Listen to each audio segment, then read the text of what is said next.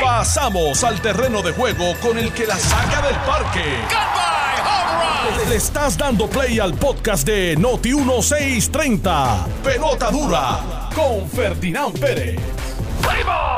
Bueno amigos, ¿qué tal? Bienvenidos a Pelota Dura. Qué privilegio conversar con todos ustedes. Saludos cordiales. Un abrazo grande. Comenzó la semana. Espero que todos estén bien y que hayan aprovechado el fin de semana. Fin de semana precioso que hubo básicamente a, nivel de todo Puerto Rico. Sobre todo en el día de ayer. ¡Wow! ¡Qué tronco de día más hermoso! Tuvimos ayer en Puerto Rico. Así que Espero que lo hayan aprovechado. Eh, era fin de semana de, eh, el último básicamente fin de semana de actividades, este, el penúltimo de actividades políticas. Vi cada vez que abría el Facebook lo que veía era una caravana. caravana de actividades, encuentros de todo tipo. Este, bueno, pero es totalmente entendible, ¿no? De todo lo que estaba ocurriendo en la calle, pues eh, ese fuera el proceso, la gente activado a pesar de las limitaciones que se están dando del COVID-19. Bueno, pues mucha gente en la calle, mucha actividad en restaurantes, en negocios, cabalgatas, caravanas. Vi hasta una caravana de pick-up Manolo Sidre. Me mandaron una, una, un video, mi hermano me mandó un video de una caravana que, que venía creo que del área oeste, que pasó, ya pasó por allá por, por Arecibo de pick-up nada más, ciento y pico de pick-up. Yo digo, wow, yo no había visto nunca una caravana de ese nivel. O sea, la gente está eh, ansiosa por salir y hacer las cosas que tradicionalmente se hacían, pero está teniendo su costo y ya vamos a hablar de eso. Saludo inmediatamente a nuestro gran amigo eh, y consejero oficial de eh, Pelota Dura, don Manolo Sidre. ¿Cómo estás, Manolo? Buenos días, Ferdinand. Buenos días a todos los amigos de Pelota Dura. Primero que todo, saludos a Carlos cuando venga por ahí, que sé que está un poco retrasado. Saludos, Yun Yun. Saludos, 20, 20 maestras, en fin. Saludos a todo el mundo. Este, pues, sin duda alguna, un fin de semana interesante, un fin de semana de de, mucha actividad, un fin de semana de, de mucho debate, un, fin de semana de como acabar de validar de una vez y por todas y las decisiones de cada cual por votar por quién. Este, pero yo quiero simplemente eh, eh, eh, enfocar mi comentario sin fuera de todo política partidista, a agradecer a los seis candidatos a la gobernación de Puerto Rico a hacerse disponible para el pueblo, para servirlo. Para mí, que estuve en esa, en esa gesta hace cuatro años, eso es un sacrificio que ustedes no tienen idea cuánto, las cosas que uno tiene que hacer, las cosas que uno tiene que escuchar, las cosas que uno, tiene que tragar, y estas seis personas, sin duda alguna, eh, han demostrado que, hay un verdadero compromiso, así que, que el pueblo en su sabiduría y en su eterna sabiduría elija al mejor candidato y que a los que no resulten ganadores, que se sientan tranquilos con el deber cumplido. Muy bien. Carlos Mercader, Carlos, ¿cómo estás? Buen día. Buen día, Ferdinand. Buen día, Manolo. Y buenos días a todos los redes. Vino, vino, sin gorra hoy. No, sin gorrita, peinadito, que estaba esta mañana, estaba esta mañana en la, televisión. Oye, ¿sabes una cosa? Manolo, ahora que estaba dándole las gracias a todos los candidatos y estaba reflexionando sobre lo que es ese proceso.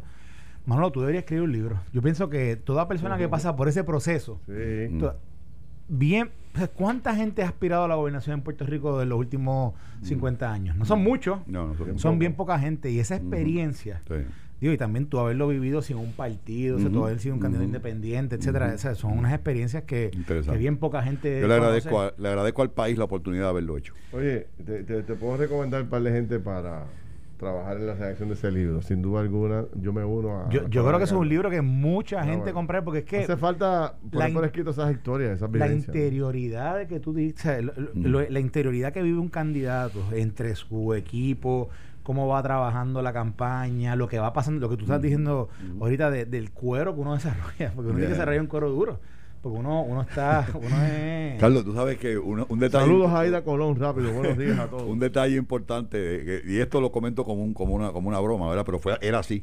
A los primeros dos o tres días de, yo haber anunciado mi aspiración, a mí me daba gracia porque yo entraba a los sitios y, y entonces tú veías las miradas y entonces tú, uno te decía, este, es el candidato, ¿verdad? y se echaban a reír.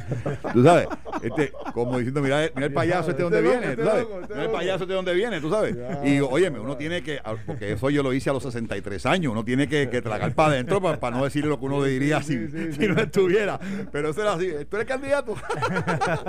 así que después tuvieron que tragarse la sonrisa, ¿verdad? Pero, No, y tú sabes que, Manolo, que una cosa que yo, yo estaba viendo estos días, estaban hablando... Las cosas que uno vive en la política no son Mira, Félix, estaban hablando en estos días de que, de que, ¿verdad? que la campaña es dura, o sea, una campaña es dura, es extenuante, mucha energía.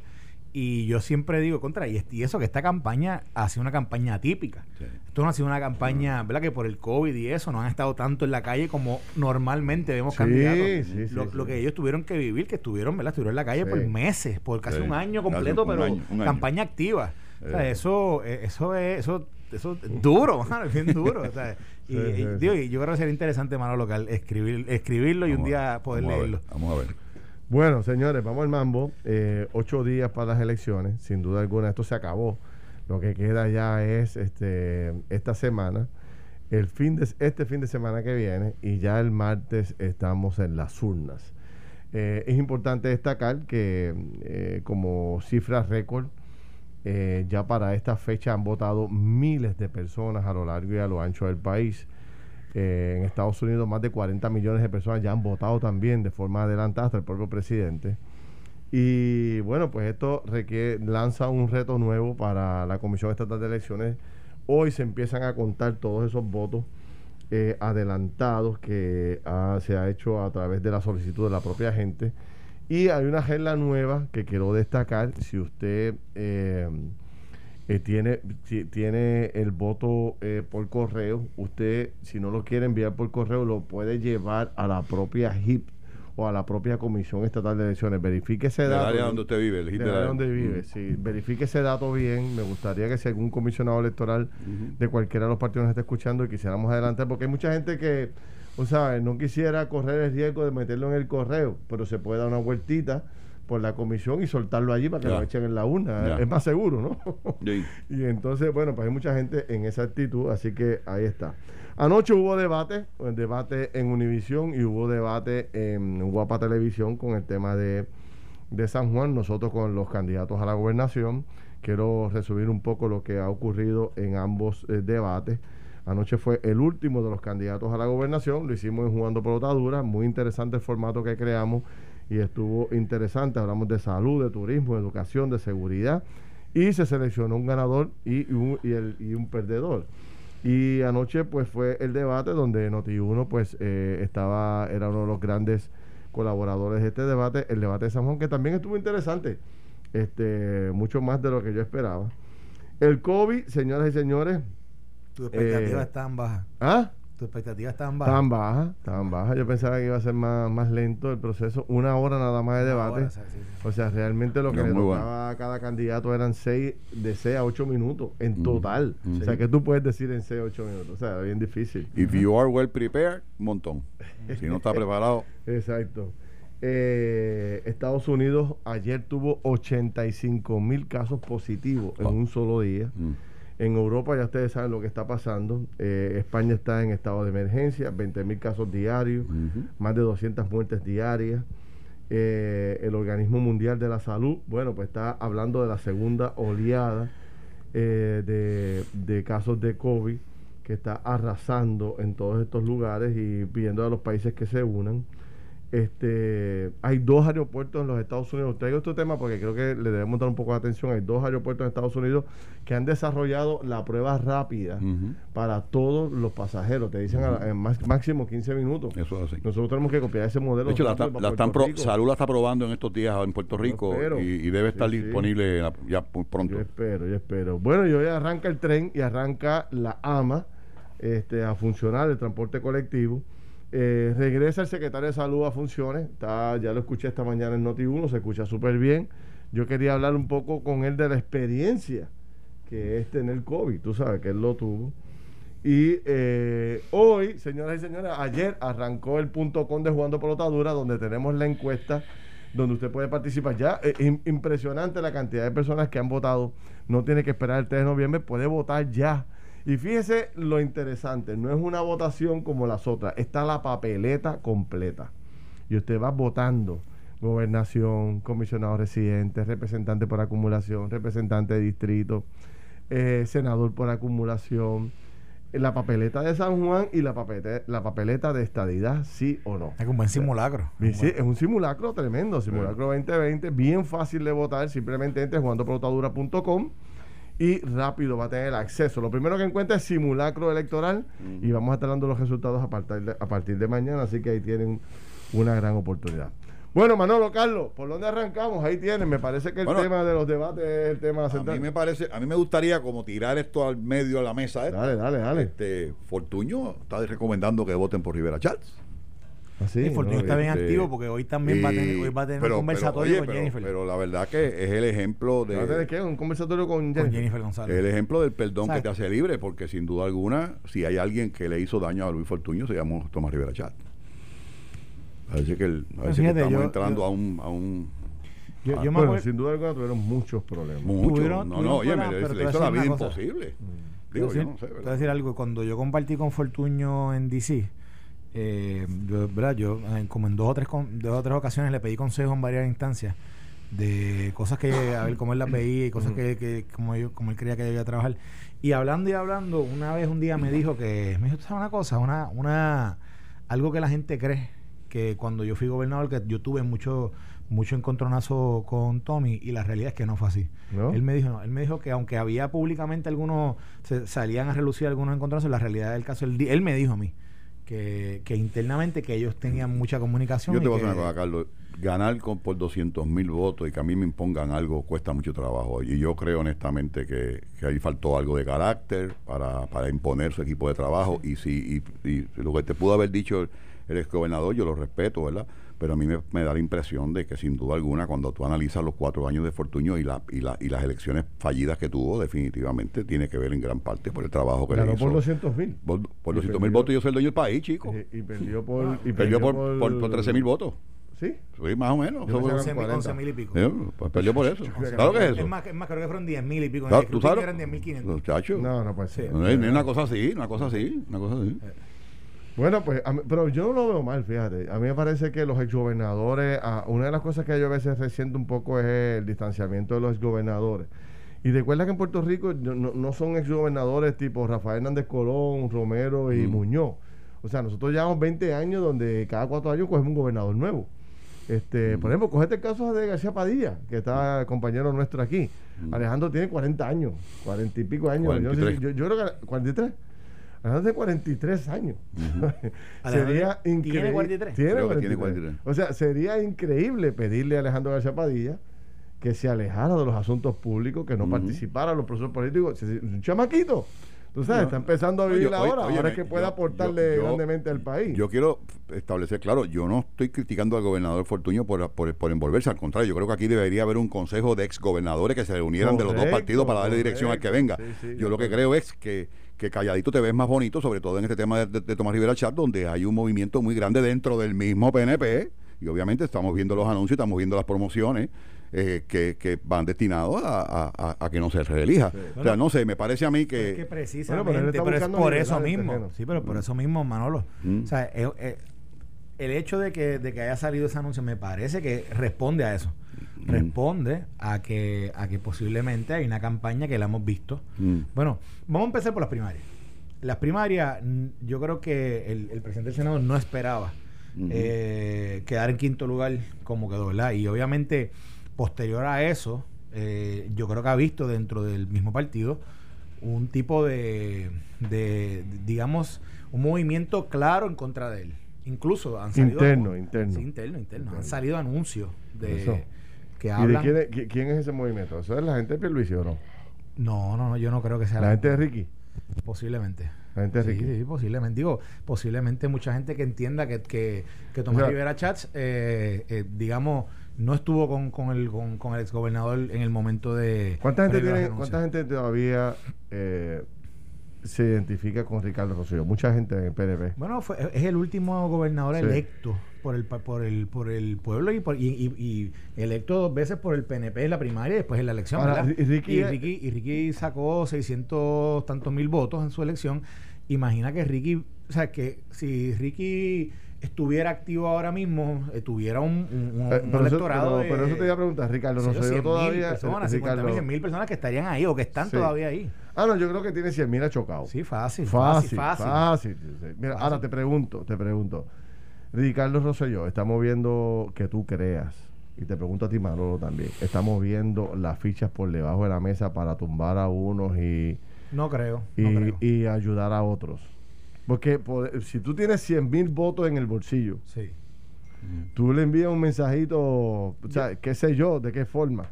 Por la- ahora por las redes sociales es tan fácil. Bueno, y tú le dices, vamos a tumbar a fulano, pues por lo menos el 20% de esos 100 mil te pueden decir, voy.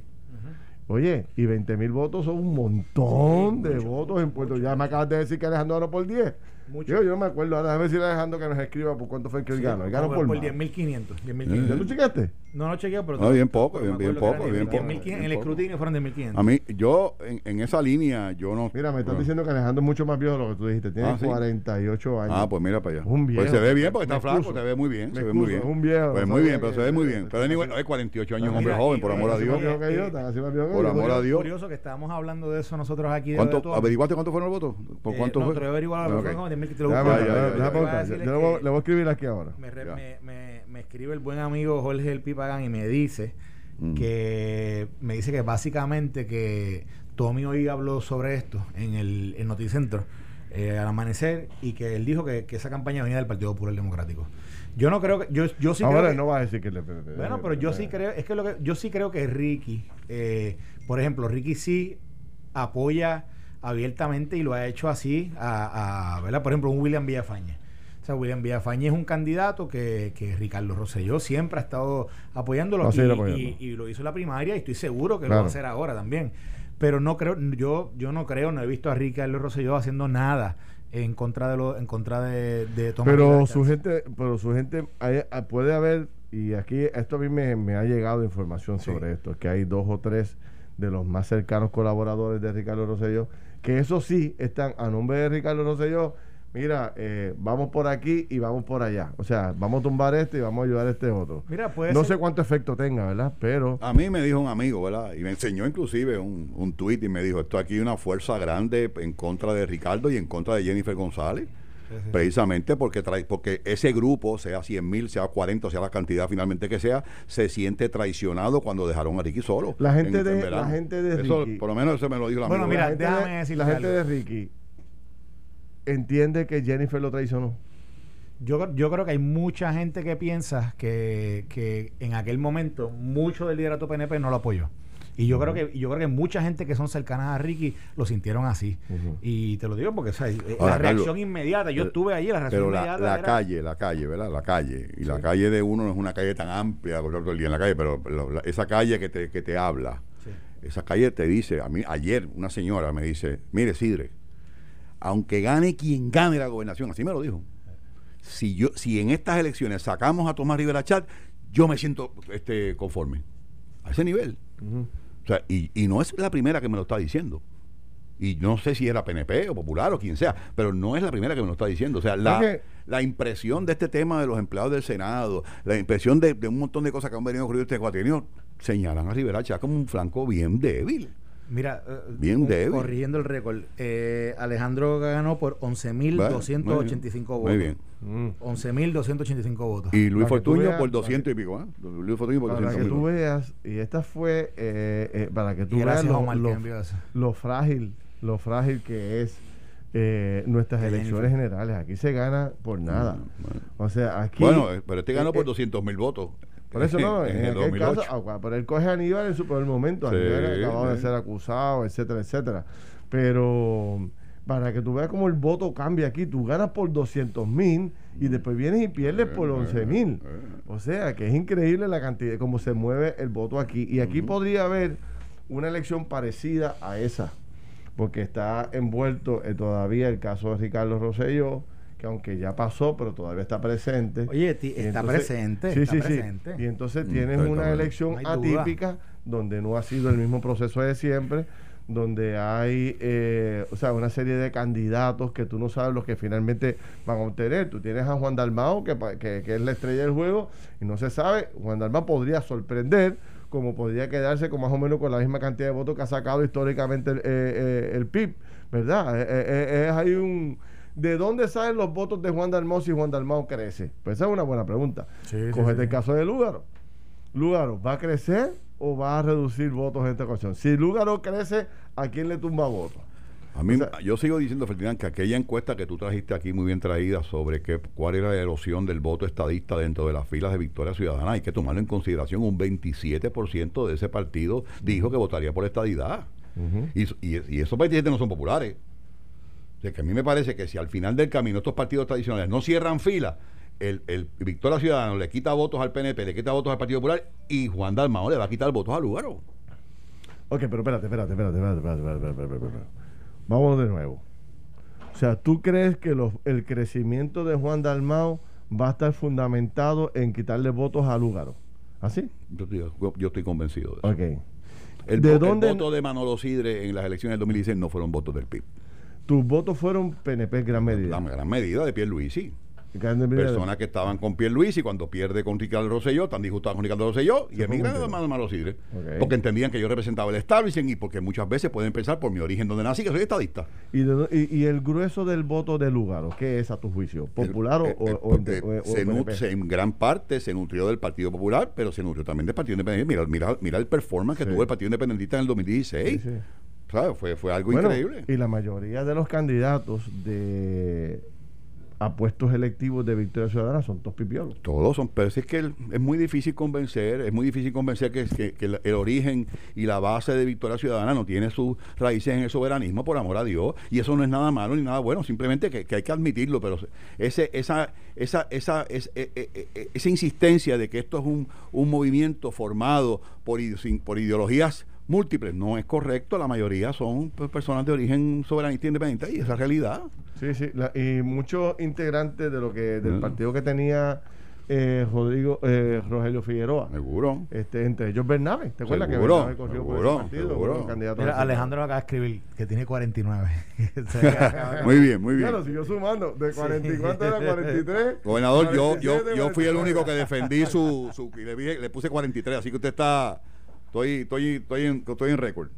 Oficialmente es eh, cuatro años más joven que yo, pero se ve más viejo que yo, sin duda. bueno, mira, eh, mira ah, quiero decirle, hablando de lo del lugar, ah, tenemos que, bueno, si una pausita, tengo una pausa brevemente, disfrute de los productos, garantías, servicios directos y grandes ofertas que le ofrece Matres Global. Escuche bien esto, que son ofertas muy particulares. Mire, usted puede comprar eh, cualquier estilo del Matres Body Comfort ortopédico con la oferta extendida del triple descuento. 50 más 25 más el 11.5% de descuento y adicional la entrega es gratis. La oferta es válida en todas las tiendas de la isla, solo eh, en la compra del Body Comfort ortopédico. Ahora también en globalmatres.com el nuevo matres Essential híbrido con Memory Phone usted puede conseguirlo inmediatamente. Disponible desde 299 dólares con 15 años de garantía.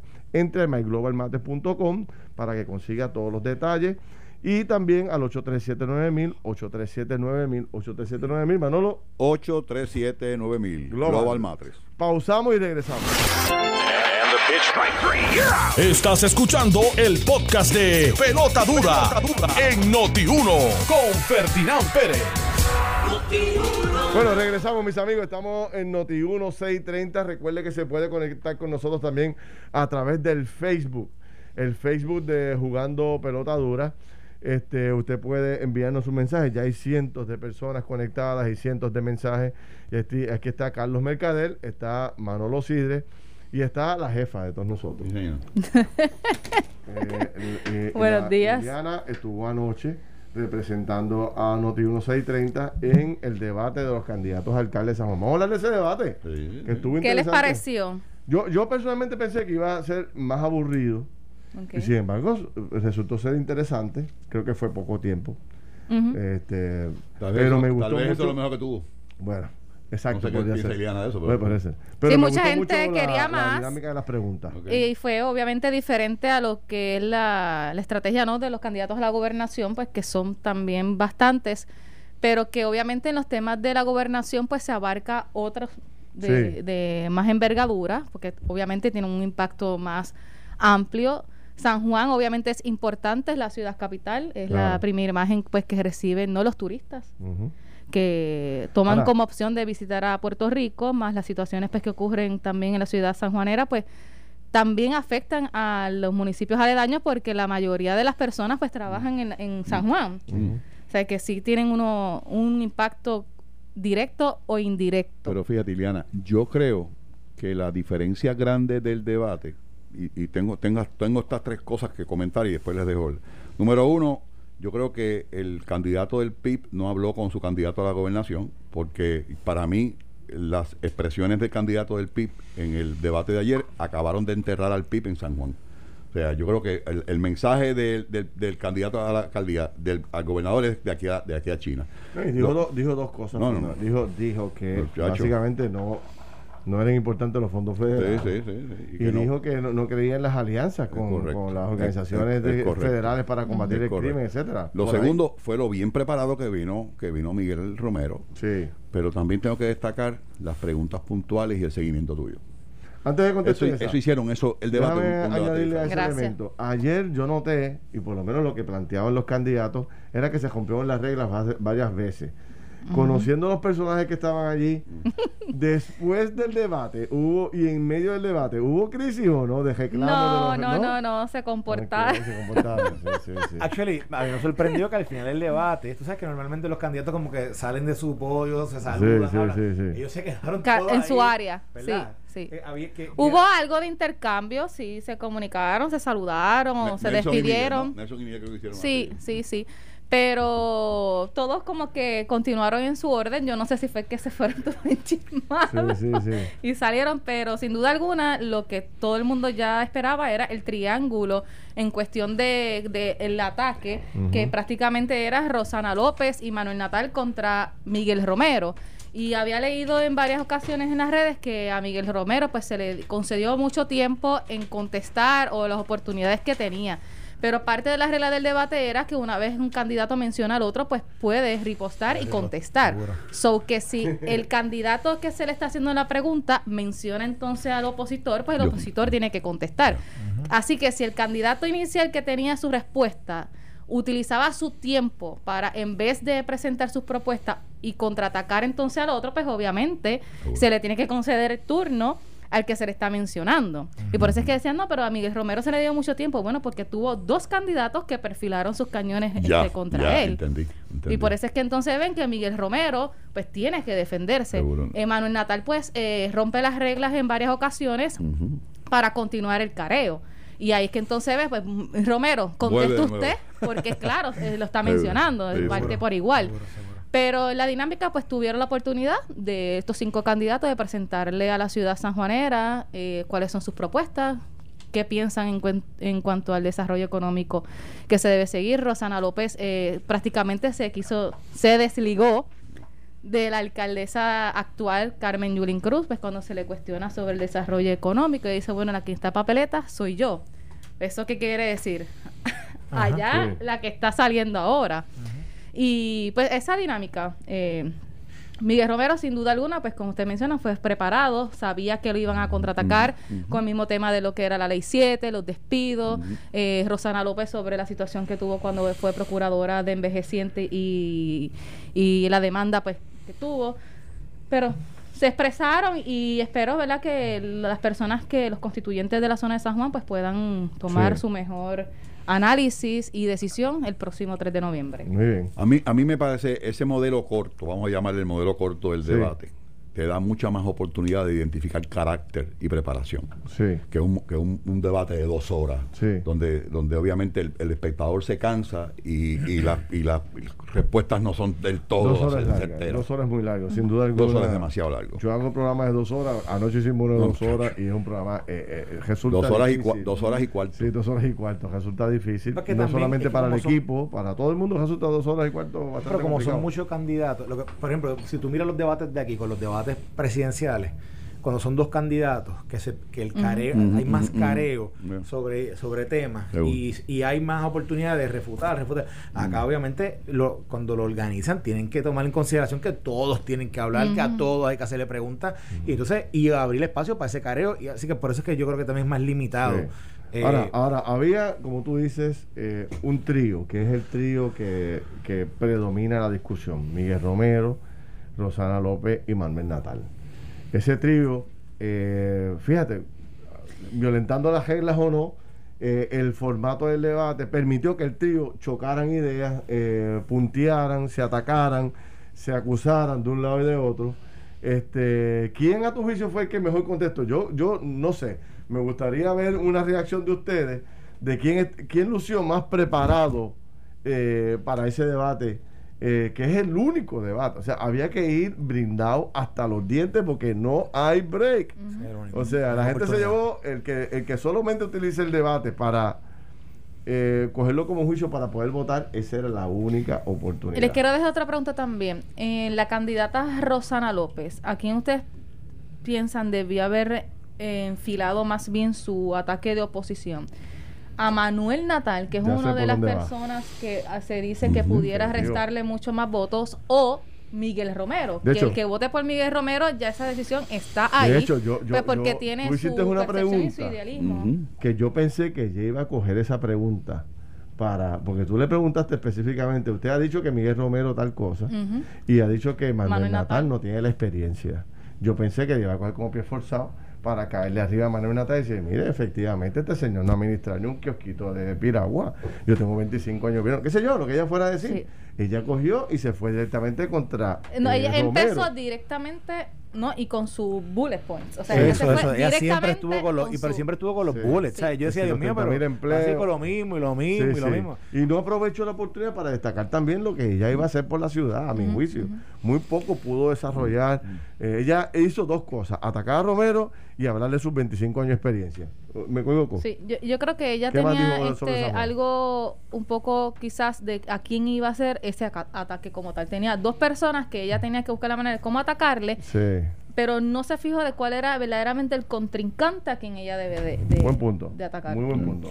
a, mí, me pareció que Miguel, cuando, cuando por ejemplo le hicieron la pregunta, bueno, que cuando le hicieron la pregunta a Manuel sobre el tema del desarrollo económico y sobre cómo iba, cómo iba a bregar con la deuda, se hizo que fue Cristian Otero, que le hizo la pregunta sobre el, el presupuesto vis a vis la deuda que Miguel rápido, que Manuel vino rápido y atacó a Miguel por, lo del, del banco. Ajá cuando Miguel contesta, Miguel hace ver a Manuel como un neófito. Porque básicamente, o sea, primero que lo corrige con datos. Y segundo, ¿verdad? Le dice, chico, pero que tú sabes, estás diciendo un disparate. Pero viste la reacción de Manuel Natal.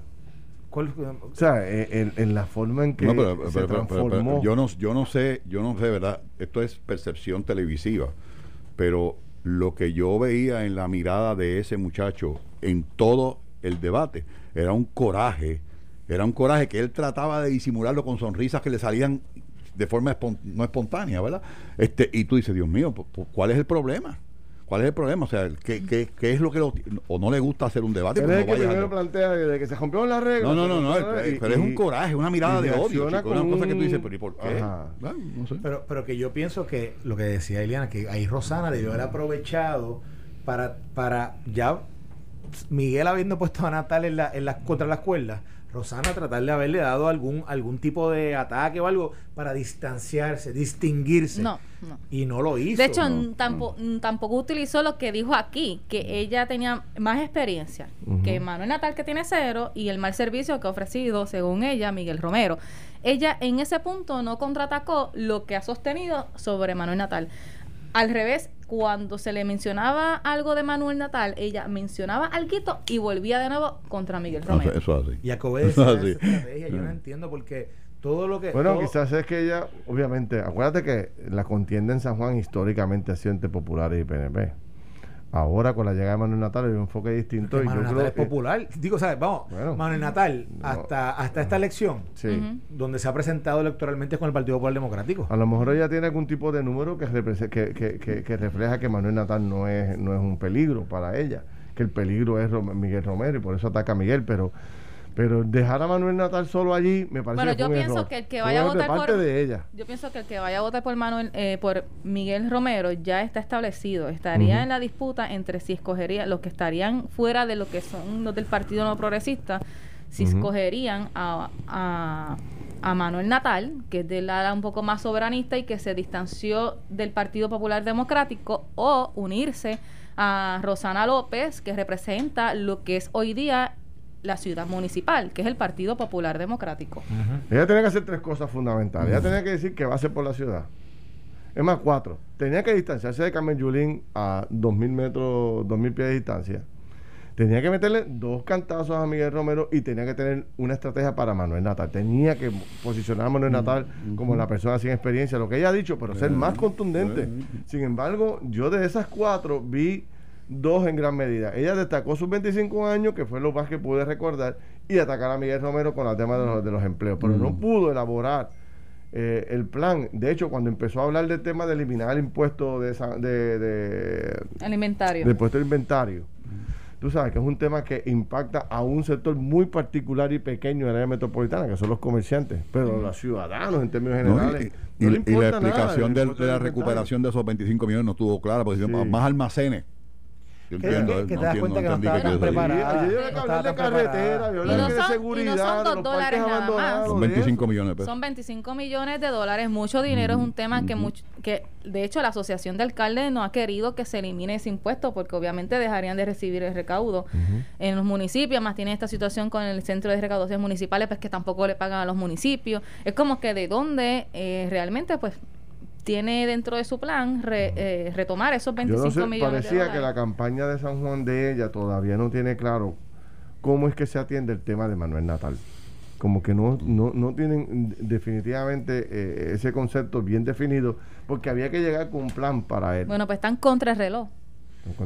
Ya, no, ya esto aquí es, Ya ya, están- muy tarde para estar hablando bichuelas, ya, ya estamos ahí. No, pero una cosa, a- a- hemos hablado de Rosana y Manuel, Miguel Romero. Miguel Romero se nota que se ha ido que estaba, o sea, él no se preparó una semana antes. No, no, para esto. son seis años. O sea, Miguel Romero conoce, presentó ayer, proyectó conocimiento de San Juan, de los planes que tiene, conoce la estructura. Cuando habló el Departamento de Salud, cuando por ejemplo, cuando hablaron de salud, que le hicieron una pregunta, Miguel Romero enumeró cada uno de los centros de salud que hay en, que hay en San Juan, a qué se dedica eh, qué centro y cómo él veía el funcionamiento de ellos bajo, bajo una administración de él se vio mucho más maduro, mucho más eh, en control de la información y eh, de, de- yo digo, de la, de la El argumentación. dominio escénico era mucho Sí, que era- el era muy- era- definitivamente. era muy marcado, Mucho era muy tran- marcado. mucha tranquilidad, argumentos precisos, pam, pam, pam, pam. Aprovechaba cada segundo de su tiempo eh, otorgado. Eh, No, yo- y que yo- tuvo tiempo de más porque como Exacto, lo expliqué como al principio, como lo mencionaron tanto, pues ya él podía seguir si es, este, si ese, contraatacando si y exponiendo sus estilo puntos. Que yo percibí, disciplina y enfoque, él lo traduce en su administración, yo auguro, si es que él es el vencedor, en una gran administración Mira, municipal. ¿tú sabes quién me sorprendió? Disciplina y Este, enfoque, para mí son Nelson fundamentales. Rosario, el licenciado Nelson Rosario del Sí. Proyecto Dignidad, que es un veterano, es un, un abogado de primera. Este, él mismo aceptó que no es un buen Sí, debatiente. al final aceptó Pero que tú no es entrevistas, yo he escuchado las entrevistas de Nelson Rosario en radio Mm. y es un espectáculo, da, da gusto escucharlo, Sí, un tipo que porque se mucho. identifica con causas que son Muy muy, sociales, buenas, seguro. bien importantes que casi nadie las menciona. Y lo vi... eh, Aquí eh, tuvo mucho tiempo un programa. Aquí, sí, no, no, Desde no, la yo lo escucho civil. y la verdad que simpatizo muchísimo con su con su propuesta, pero ayer lo vi demasiado tímido, muy tímido en el proceso, no atacó nunca a nadie.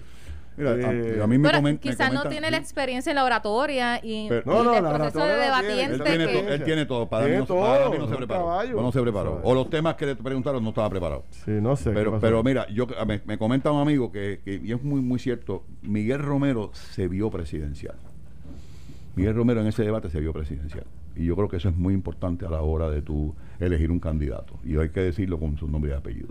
Se ve muy presidencial. O sea, el momento neurálgico para mí fue es la pregunta de la pregunta de la de Natal, O sea, Natal. cuando, cuando Natal lo ataca, Sí. es que cuando tú eres un político y tú vas a atacar al otro, tú tienes que saber ya cuál es la respuesta. La que te va a dar. respuesta, claro. Y, y la respuesta de Miguel Fue una lección a Natal. se, parecía el, maestro y el estudiante. O sea, así se, o sea, Natal se vio para mí pequeño ante Miguel o en, ¿verdad? En, en, tratar de, de, de, en el ataque, en la defensa y en la, y en la exposición de ideas. Eh, no sé, no, yo, yo ayer yo me di cuenta que, que, Natal está aspirando a mucho muy muy pronto. Más Natal yo creo que todavía no está para esa aspiración. Por lo menos Miguel Romero así lo demostró. le, le demostró que Natal no estaba listo. Yo creo que, fíjate, no sé, yo creo que tanto Manuel Natal como Rosana y Miguel tienen un nivel de, capacidad para poder trabajar con el asunto de San Juan bien interesante, cada uno en su área. Aquí el problema es que es corto el tiempo, tú tienes que aprovechar cada segundo, el dominio escénico es fundamental y tú tienes que saber cómo tú divides tu corto tiempo entre el ataque que te hizo el adversario y tu propuesta para San Juan. Y en ese caso hay que reconocer que Miguel es el que mejor dominó esa parte, ¿no? este, tenía los elementos. Pero, pero habrá que ver. Yo veo mucha gente también planteando que Rosana eh, cumplió con su cometido, que ganó el debate, etcétera, etcétera. Veremos a ver. Ileana, te felicito por el trabajo. ¿Tomará este debate alguna decisión o ya las personas, ustedes creen que tengan su, su mente hecha para esa elección? En San, Juan, en San Juan tienen que echar el resto. San Juan es la ciudad con mayor cantidad de indecisos a través de todo Puerto Rico. Si el debate pudo haber ayudado en eso, pero hasta el último momento los rótulos, los anuncios de televisión y de radio y las caravanas y qué sé yo, todo lo que hagan. Cuenta, hasta el último minuto, por experiencia previa se lo digo. Todavía quedan días, eh, hasta el último día pueden eh, surgir noticias o informaciones que puedan afectar a uno de los candidatos, así que pendientes a noti gracias a ustedes. Yo hice campaña hasta las 12 de la noche del día antes de las elecciones. Eso es una violación. Y cuando, y cuando terminé, no, ahora sí, el, tiempo no. Pero ahora, eso en aquel entonces porque no había redes sociales, pero ahora tienes que hacerla hasta las 8 y 59 de la mañana. terminé a las 12, yo tenía una ansiedad tan grande, yo quería seguir. ¿Para dónde vamos? Porque, bueno, quería comer, pero ya a las 12 tumbamos y al otro día, este, bueno. Pues, Ahora hacen hasta las 8 y 59 y cuidado si hasta las 4 y 59. hacer campaña. Cuando Manolo hacía campaña quitado. Mira, sí. ¿Ah? Mira, by the way, hasta Santini salió ayer. Santini ¿Ah, ayer salió ah, opinando sobre el debate. Ah, sí. no lo vi. ¿Qué dijo? Que, oh, que ganó Miguel. Sí, se me imagino. Bueno, pausamos y cuando regresemos vamos a hablarle el debate de los candidatos a la gobernación y vamos a hablar también del COVID y vamos a hablar de otros temas. Mira, déjame un, segundo para decir que eh, la buena amiga Cucusa Hernández nos acaba de enviar eh, uno y Heidi, eh, sí, Heidi Weiss nos acaba de enviar el libro Pasión de Guerrera, Memorias de la primera mujer electa presidenta de la Cámara de Representantes de Puerto Rico, máxima defensora de la estadidad para el país. Lo voy a leer y se los comento más adelante. Gracias por el libro. Esto fue el podcast de Noti1630. Pelota dura con Ferdinand Pérez. Dale play a tu podcast favorito a través de Apple Podcasts, Spotify, Google Podcasts, Stitcher y notiuno.com.